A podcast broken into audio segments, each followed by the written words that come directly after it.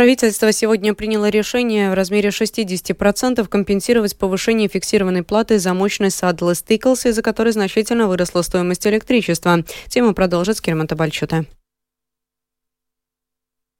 Компенсировать повышение тарифа фиксированной составляющей в размере 60% будут с сентября и до конца этого года. На это потребуется почти 30,5 миллионов евро. Это ограничит рост затрат на услуги электроэнергетической системы для домохозяйств, обеспечит предсказуемость тарифа и постепенное введение изменений поясняет премьер-министр Эвика Силиņa.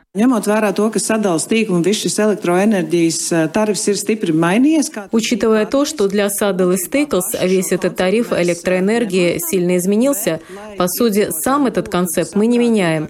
Но чтобы для жителей подорожание электроэнергии именно этой не меняющейся ставки тарифа Saddle Staples было бы более приемлемым, до конца года и уже с 1 сентября будет уменьшение в размере 60%.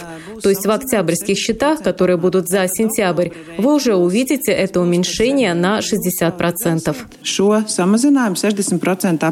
Одновременно будет вестись работа над среднесрочным решением по ограничению роста тарифов на услуги с 2024 года.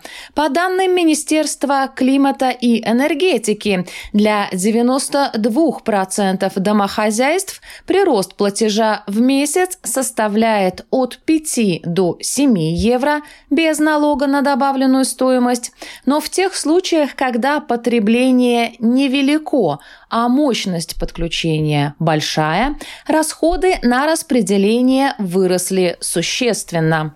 Скримата Бачута, служба новостей Латвийского радио.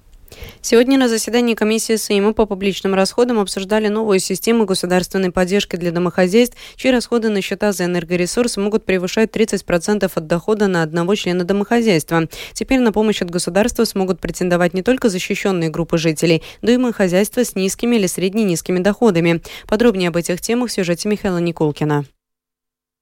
Новая система целенаправленной государственной поддержки для домохозяйств при необходимости должна быть способна начать работу с 1 октября. Таков срок, в который обещал уложиться разработчик новой IT-системы, которая должна будет автоматически вычислять, каким домохозяйствам полагается помощь, а каким нет. Дело в том, что на поддержку смогут претендовать те домохозяйства, которые тратят на оплату энергоресурсов более 30% дохода на одного задекларированного в нем человека. Система будет обобщать данные о задекларированных по конкретному адресу людях, их доходах, делить доходы на количество членов домохозяйства и автоматически отмечать, квалифицируется домохозяйство на господдержку или нет. При этом не стоит волноваться о безопасности данных. Представитель Министерства климата и энергетики Лыва Шнитко рассказала, что никаких новых реестров создаваться не будет. Будут использоваться уже имеющиеся базы данных.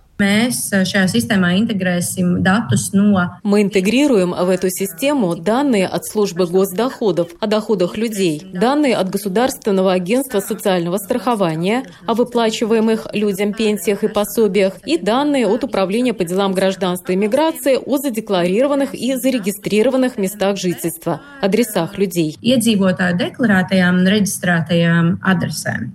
Система не будет работать на постоянной основе. Ее можно будет включить в момент резкого роста цен на энергоресурсы и выключить, когда рост остановится. Для определения порога цен будет использоваться медиана тарифов в 10 крупнейших самоуправлениях страны. Когда тариф превысит определенную сумму, система будет включена. Конкретный порог для этого, так же как и сумма поддержки, будет определена в правилах Кабинета министров. Стоит напомнить, что на данный момент уже действует система поддержки. Она называется ALDES и рассчитана на поддержку защищенных разных групп граждан, малоимущих и нуждающихся, многодетных семей, людей с инвалидностью и семей и лиц, ухаживающих за детьми с инвалидностью, и рассчитана только на электроэнергию. Вот чем, по словам Ливы Шнитко, будет отличаться новая система – EIKIS.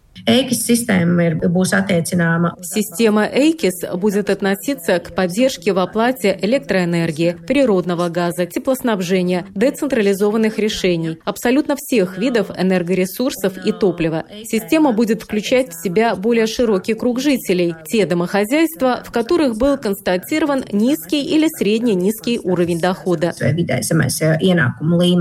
Расходы на разработку новой IT-системы составили около 2 миллионов 300 тысяч евро. При этом, по словам представителя Министерства климата и энергетики, если бы такая система работала уже в прошлом сезоне, государство бы сэкономило более 100 миллионов евро. По итогам заседания депутаты приняли решение вернуться к обсуждению данной программы поддержки в ноябре. Конкретной даты, однако, не прозвучало. Михаил Никулкин, служба новостей Латвийского радио. Для сдерживания нелегальной миграции Кабинет министров решил закрыть пограничный пункт с. Тему продолжит Скирмата Бальчута. Контрольно-пограничный пункт прекратит существование с момента подписания распоряжения премьер-министром, то есть в ближайшее время. Через Силане передвижения больше не будет ни товаров, ни транспорта, ни лиц. По данным Министерства внутренних дел, за короткий период времени давление нелегальной иммиграции возросло в три раза, комментирует министр внутренних дел Рихардс Козловскис.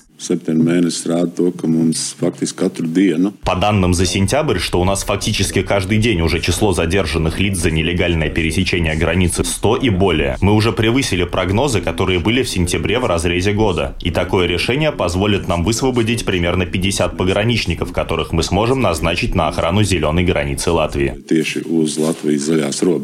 Чтобы не оказывать существенного влияния на грузовые перевозки, а также на срочные поездки, связанные с непрерывной работой, гуманитарными причинами, форс-мажорными обстоятельствами, пункт пересечения границы в Патернеке продолжит работать. Также сохраняется контрольно-пропускной пункт с Беларусью на железной дороге. Скирман Тебальчут и служба новостей Латвийского радио. На восточной границе Латвии до октября продлятся учения НАМА-2023. Сейчас их активная фаза – отработка взаимодействия военных, пограничников и полицейских. Как сегодня проходили учения в сюжете Сергея Кузнецова. Сегодня в районе Силаны в Ауждавском крае активно передвигались военные. Это часть учений НАМОС-2023. Солдаты механизированной пехотной бригады сухопутных войск, полицейские и пограничники взаимодействовали на дорогах самоуправления. В нескольких километрах по дороге к контрольно-пропускному пункту Силаны на границе с Беларусью был развернут стационарный пункт. Это бетонные блоки, колючая проволока и боевая техника. Командир бригады Оскар Кудлес рассказывает, что в задачу военных входит поддержка пограничников и полицейских. В данном случае мы обеспечиваем поддержку госполиции, усиливая их огневую мощь, если говорить конкретно об этом пункте. Задача нашего механизированного подразделения – обеспечивать защиту на всей территории Латвии. В этом году учения проходят в Латгалии и Видземе, и мы проводим эти учения в тех районах, которые потенциально необходимо защищать в соответствии с планом государственной обороны. Заместитель начальника госполиции Андрис Зелес отмечает, что стражи правопорядка оттачивают на учениях свои навыки.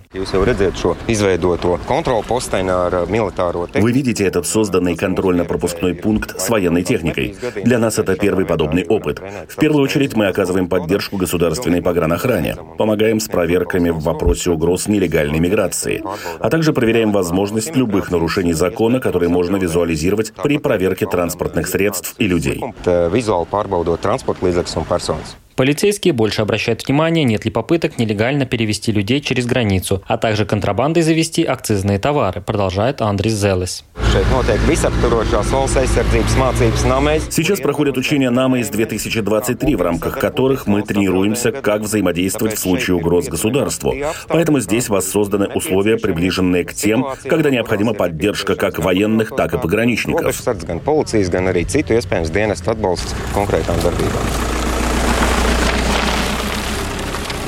Также в процессе учений отрабатывались навыки развертывания мобильных пунктов проверки. На перекрестке между направлениями на Даугавпилс и Силаны со всех выездов стали бронемашины. Военные блокировали дорогу, а пограничники и полицейские осматривали машины. Начальник Даугавпилского управления погранохраны Олег Трибис отмечает, что последние два года они регулярно взаимодействуют с военными из МСАРГами, ровно с того момента, когда со стороны Беларуси организуются попытки нелегального пересечения границы.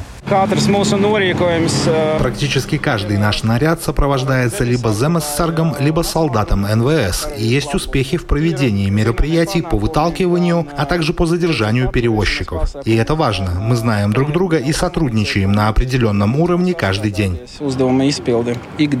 Руководитель Скрудалинской волости Алгждавского края Бета Иванова отмечает, что местные жители уже давно привыкли к перемещениям пограничников. С кем приходилось разговаривать, ну, люди понимают это все. И поэтому я говорю, даже если жители участвуют вот именно в процессе поимки мигрантов, то есть видят, какие-то идет группа из леса и сообщает об этом пограничникам, то я понимаю, что жители тоже правильно все воспринимают и, и понимают ситуацию. Учения продлятся до 2 октября. Они проходят по всей территории Латвии. Всего в них задействовано около 8500 человек. Сергей Кузнецов, Латгальская студия, Латвийского радио.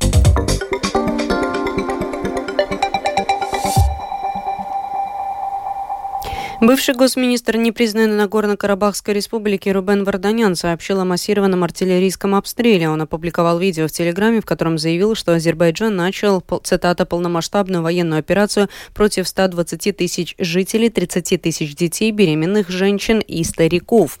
Армения, между тем, не собирается начинать военные действия из-за ситуации в Нагорном Карабахе, заявил премьер-министр Армении Никол Пашинян. Он подчеркнул, что у республики нет армии в Нагорном Карабахе. Между тем, Азербайджан Азербайджан готов к встрече с представителями армянского населения Карабаха при выполнении ими ряда условий, заявили в администрации президента Азербайджана Ильхама Алиева. Для прекращения, цитата, антитеррористических мероприятий в Карабахе и незаконного вооружения и формирования должны сдать оружие, заявили в администрации Алиева. Тем временем в центре Еревана собирается стихийный митинг. Протестующие скандируют «Никол предатель» и «Арцах». Недовольные перекрыли проспект Тиграна Меца. Европарламент призвал Совет Европейского Союза рассмотреть введение санкций против властей Азербайджана за военные действия в Карабахе. К другим новостям. Управление по делам гражданства и миграции призывает российских граждан не откладывать до последнего момента подачу документов для получения вида на жительство на два года. Поправки к закону об иммиграции предусматривают, что граждане России, не сдавшие тест по латышскому языку по уважительным причинам, могут подать заявление на получение вида на жительство на срок до двух лет.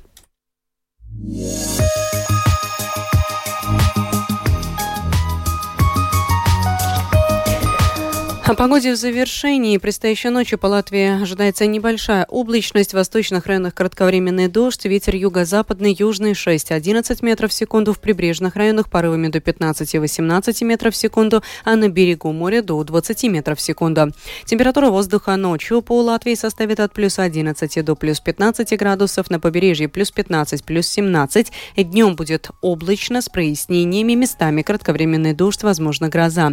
Ветер юго-западный, южный 5-10 метров в секунду, на побережье порывами до 15-19 метров в секунду. Температура воздуха днем по Латвии составит от плюс 16 до плюс 20 градусов. В Риге ночью будет переменная облачность, днем преимущественно пасмурная погода, днем кратковременный дождь, возможно гроза. Температура воздуха ночью в столице составит плюс 13, плюс 15 градусов и днем 16-18 градусов выше 0. Медицинский тип погоды второй благоприятный. Читайте наши новости также в Facebook на странице Латвийского Латвийского радио 4 на портале Русала СМЛВ. Обзорные выпуски в 13 и 19 часов выложены на крупнейших подкаст-платформах и называются «Новости дня Латвийское радио 4». Кроме того, слушать новости, передачи, прямой эфир можно в бесплатном приложении «Латвийс радио» на вашем смартфоне. Оно доступно в Google Play и App Store. Это была программа сегодня в 19 19 сентября. Продюсер выпуска Марина Ковалева провела Екатерина Борзая.